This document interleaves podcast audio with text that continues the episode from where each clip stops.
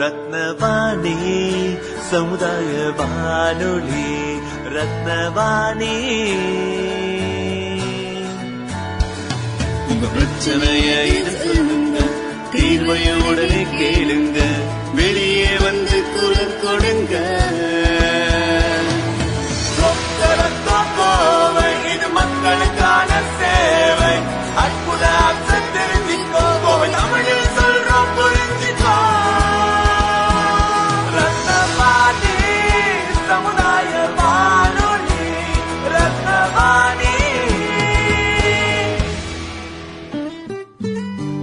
ரத்னவாணி தொண்ணூறு புள்ளி எட்டு சமுதாய வானொலி ஒலிபரப்பு கோவை ஈச்சனாரி ரத்தினம் கல்லூரி வளாகத்தில் இருந்து ஒலிபரப்பாகிறது.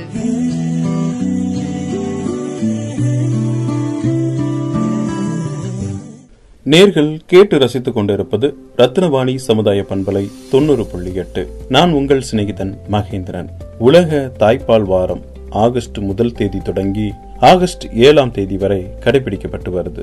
இதனை முன்னிட்டு நமது ரத்னவாணி சமுதாய பண்பலை தொண்ணூறு புள்ளி எட்டு தாய்ப்பாலின் முக்கியத்துவம் பற்றி ஒளிபரப்பு செஞ்சுட்டு இருக்கோம். அந்த வகையில அவினாசிலிங்கம் பல்கலைக்கழக இணை பேராசிரியர் டாக்டர் ராஜேஸ்வரி அவர்கள் நம்மிடையே உரையாற்றுகிறார். அனைவருக்கும் வணக்கம். Best bank for infants, breast milk bank பற்றிய சில விஷயங்களை நாம இன்னைக்கு தெரிஞ்சுக்க போறோம். நம்ம அன்றாட வாழ்க்கையில் எல்லாருமே பல வங்கிகளை பற்றி தெரிஞ்சு வச்சுருக்கோம். அதை பற்றிய தேடலும் தெளிவும் பரிவர்த்தனையும் நம்ம எல்லார்கிட்டையும் இருக்குது. அதே மாதிரி முக்கியமான ஒரு வங்கி தாய்ப்பால் வங்கி. இதை பிரெஸ்ட் மில்க் பேங்க் என்றும் சொல்லலாம். இந்தியாவில் first first breast milk bank nineteen eighty நைனில் மும்பையில் உள்ள ஜியான் ஹாஸ்பிட்டலில் தான் தொடங்கி வச்சாங்க. முப்பத்தி ரெண்டு வருஷங்கள் ஆனாலும் பிரெஸ்ட் மில்க் பேங்கை பற்றிய அவேர்னஸ் பப்ளிக் பீப்புள்கிட்ட ரொம்ப கம்மியாயிருக்கு. இதற்கு முக்கியமான காரணம் என்னன்னு பார்த்தா நம்மக்கிட்ட இருக்க ஹெசிடேஷன் தான். அதாவது ஒரு தாய்கிட்டேருந்து பால் எடுத்து எப்படி நம்ம குழந்தைங்களுக்கு கொடுக்கறது, அந்த பால் சுத்தமாக இருக்குமா, அந்த பால் ஆரோக்கியமாக இருக்கும், அந்த தாய் என்ன மாதிரி உணவை சாப்பிட்டாங்க, இந்த மாதிரி பொதுமக்கள்கிட்ட பல கேள்விகள் இருக்குது.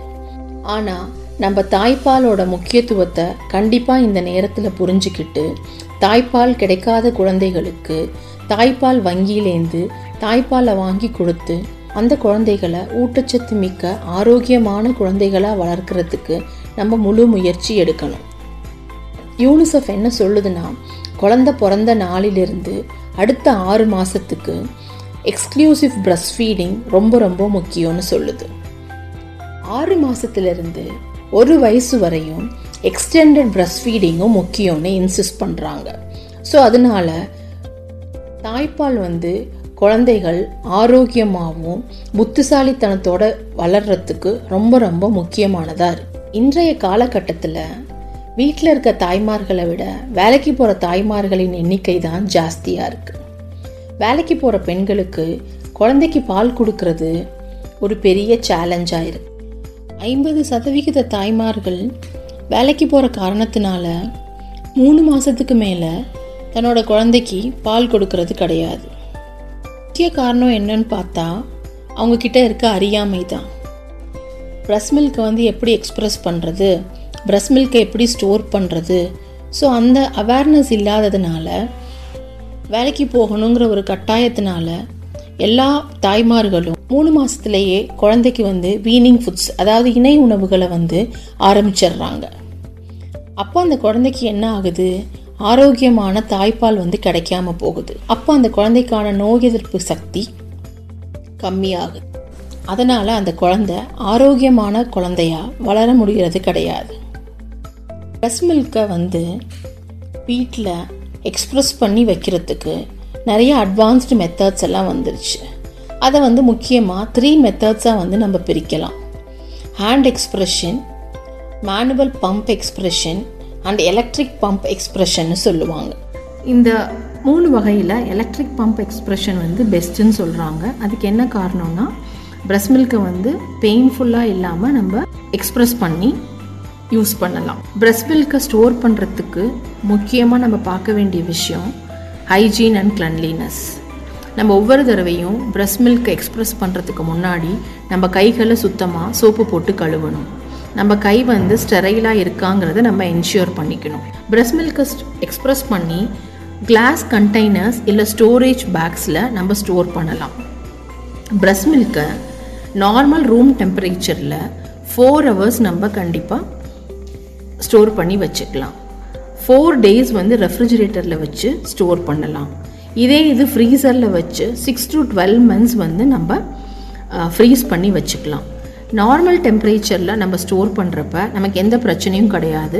அதை கொஞ்சம் கூலாக வைக்கணுங்கிறதுக்காக ஒரு வெட் கிளாத்தை போட்டு அது மேலே மூடி வச்சு நம்ம ஸ்டோர் பண்ணலாம்.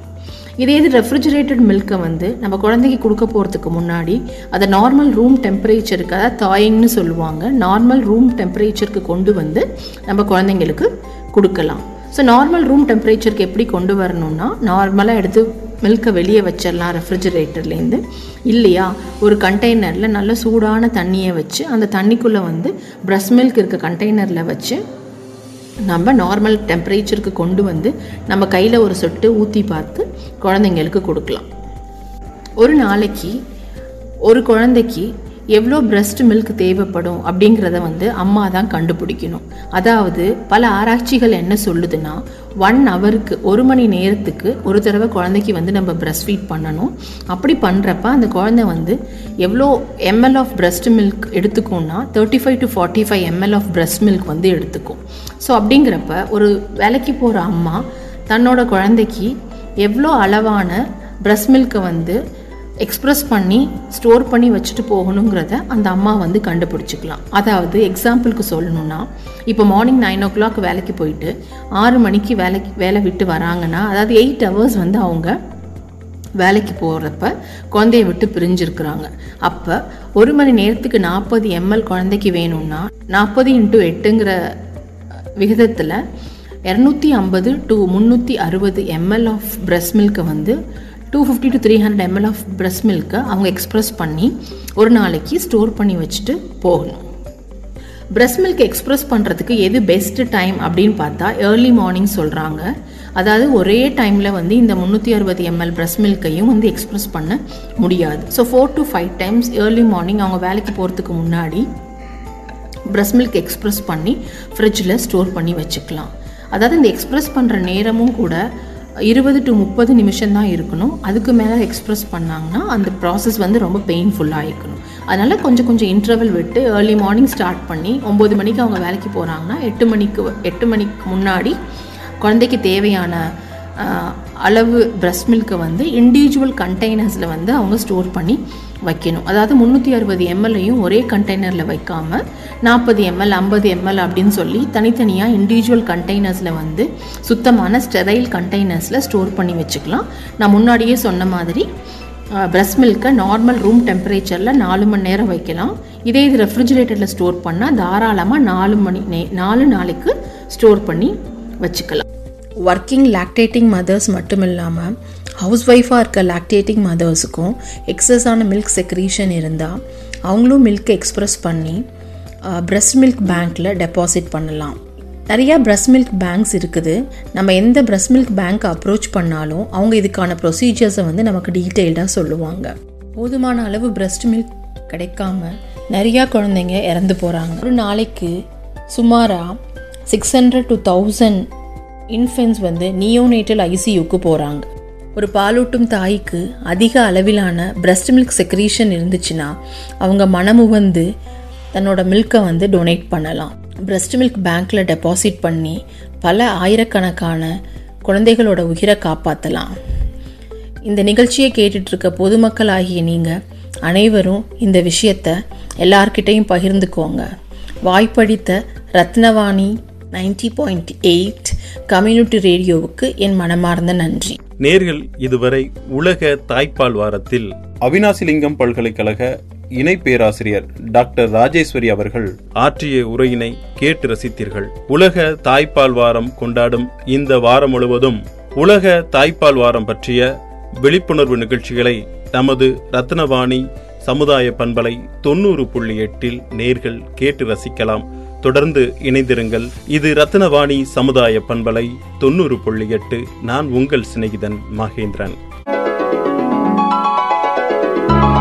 காற்றலைகளின் தென்றலாய், வானவில்லின் வண்ணங்களாய், பூக்களின் வாசங்களாய், தேனின் சுவையாய் இசைத்துக் கொண்டிருப்பது ரத்னவாணி சமுதாய பண்பலை தொண்ணூறு புள்ளி எட்டு.